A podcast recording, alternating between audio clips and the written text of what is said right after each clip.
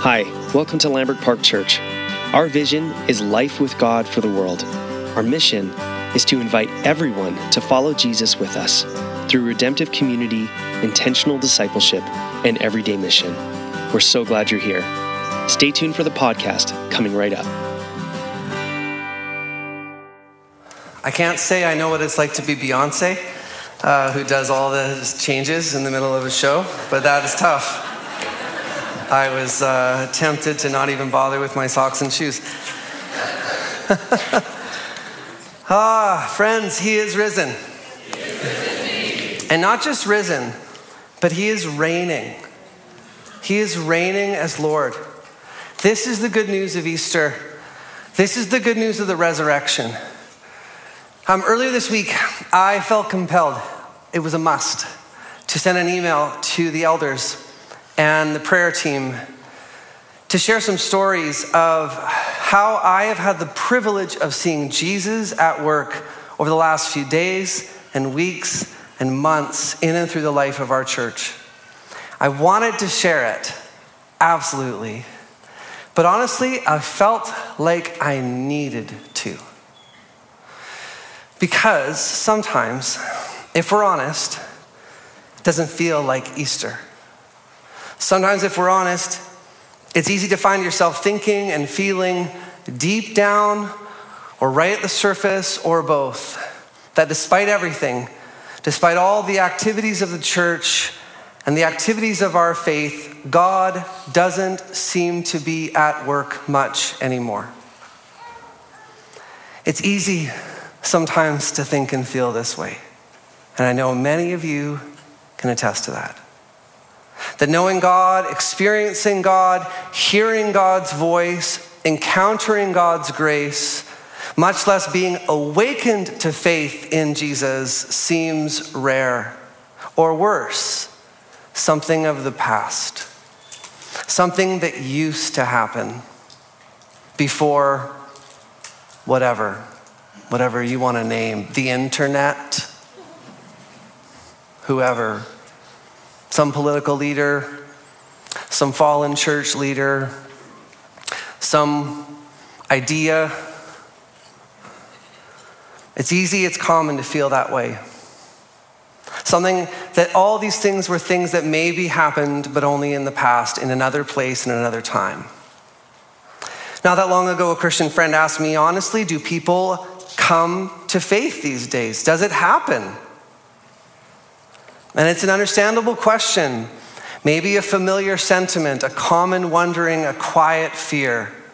We live in a day when many talk about and fear the demise of the Christian faith and the Christian church, the exponential rise of the nuns and duns, those who happily self-identify as having no faith and sign that on the survey, or those who are done with faith as they knew it. Some historic denominations even have established committees now that exist solely for the purpose of deciding what to do with church buildings after a congregation dies, because so many of their churches are dwindling and dying. In 2018, the Ontario Professional Planners Institute released an article citing the downward trend among Canadians' interest in organized religion and how this would likely result in the closing of 9,000 places of worship in Canada by 2025. It's only 2 years away. And closer to home, many of us have grieved the stories, very honest stories, of deconstruction in the lives of family and friends. Not just not seeing people come to know Jesus, but people who did, no longer wanting to, no longer believing, thinking that was honest, real, legitimate good. The quiet unraveling, at times the loud, defiant renunciation of Christian faith by some who used to worship with us, pray with us, seek Jesus with us, maybe in their youth, maybe in their adult years. And as a result, many Christians find themselves at times living and praying in what feels like a perpetual Holy Saturday. The long, lonely, silent, bewildering day between Jesus' death and resurrection. Clinging to faith, maybe, when it feels like Jesus might truly be gone and all of this no longer worth the work if it ever really was. Still praying maybe, still convinced of something of the logic of the Christian faith, maybe still hungry for the community and the familiar practices, but all the while quietly haunted by a gnawing fear and growing conviction that Jesus might no longer really be at hand, that God might not be at work much anymore. Honestly, do people still come to faith these days? Does it still happen? Which at a deeper level is to ask, does the gospel still have power today to save and bring life? Is Jesus still at hand and at work? Over the last few months as a church, we've been in a study called All Things New, a study on the gospel, change in everyday life in Christ, exploring together the meaning of Jesus' words in Revelation 21, verse 5, "Behold, I am making all things new." And although the series has taken us to many different parts of Scripture, this one verse has anchored our study in a surprising amount of ways, inviting us, first of all, into the hope of God's transforming work in us in these days, right? Jesus says, I am making all things new. Not just I will, but I am. The gospel of Jesus invites us to a hope for God's transforming work in us in these days as we seek and follow him, not just after we die. But that's not all. This verse also gives us a vision of what this newness means and looks like. And simply put, it looks like Jesus alive in us, his character, his life coming to characterize us being renewed in the image of Jesus. Behold, I am making all things new.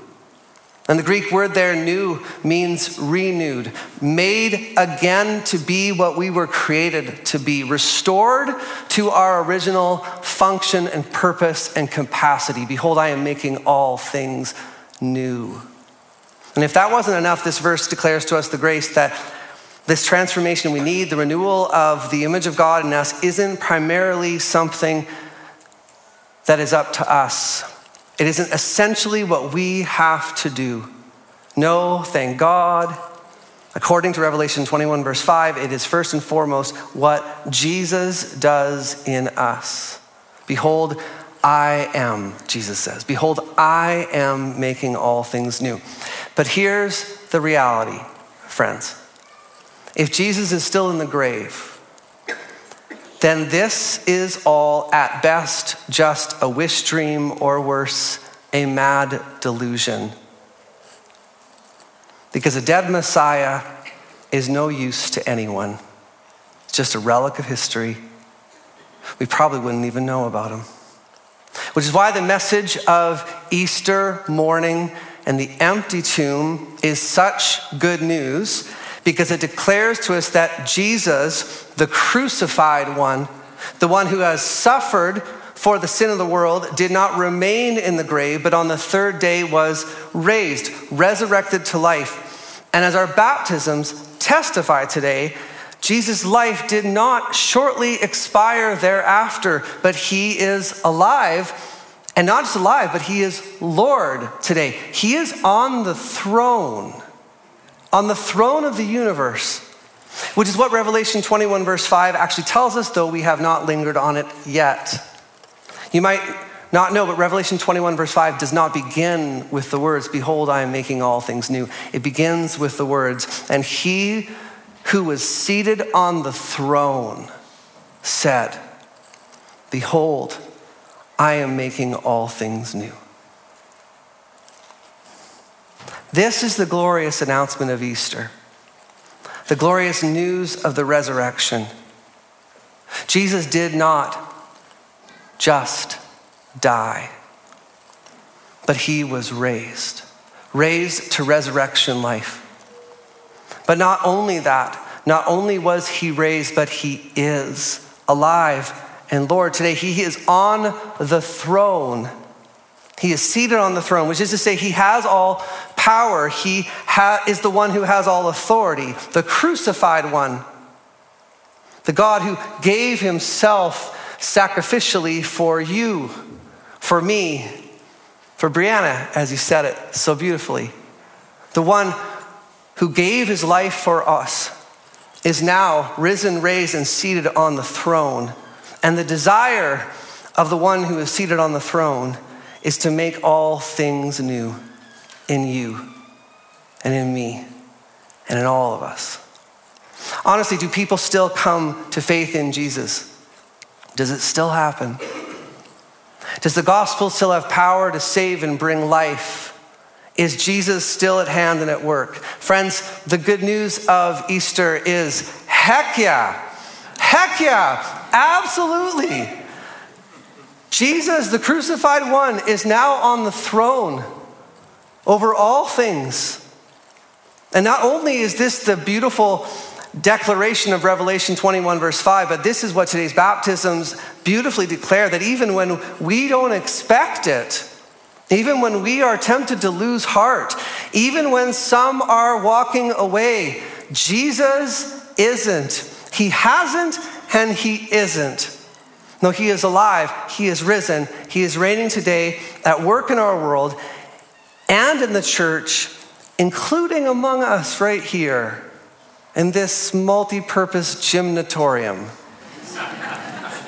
And so alongside the honest stories of unraveling faith and real questions and deconstruction for some, Jesus is also inspiring, writing and rewriting other stories in our world and right here among us these days. Stories of new faith, stories of renewed faith, stories of sustaining faith. We heard all three of those in the tank a few minutes ago.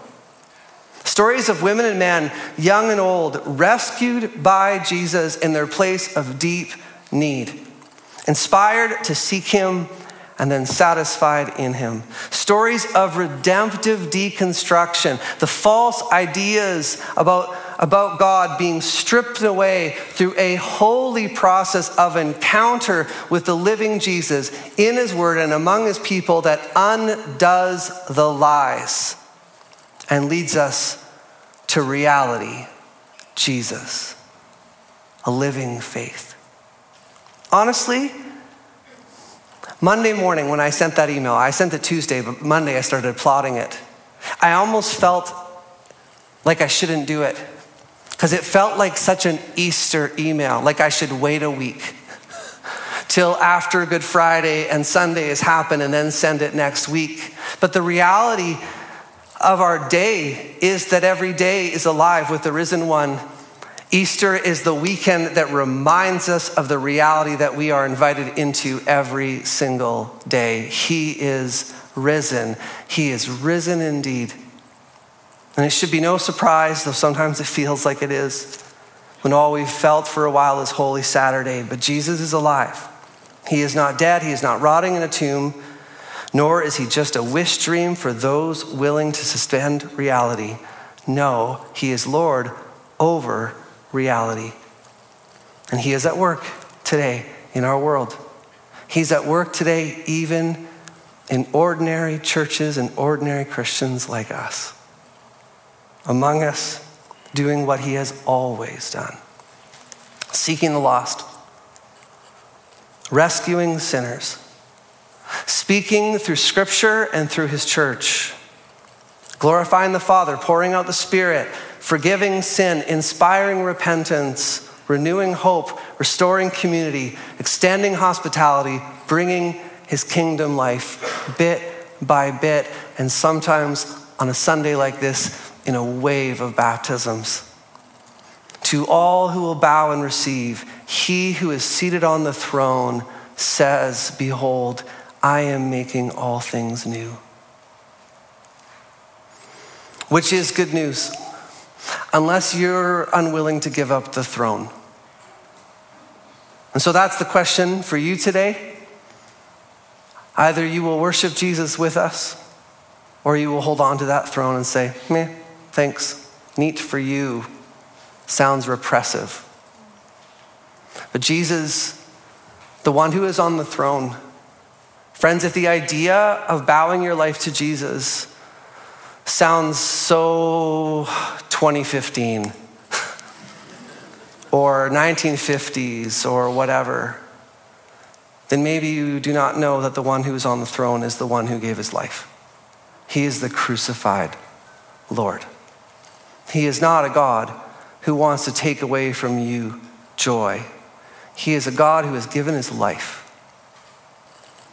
to take your sin to the grave and to lead you into a joy that only he can bring.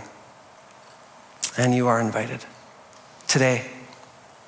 Again and again and again, you are invited into the joy of Jesus being Lord.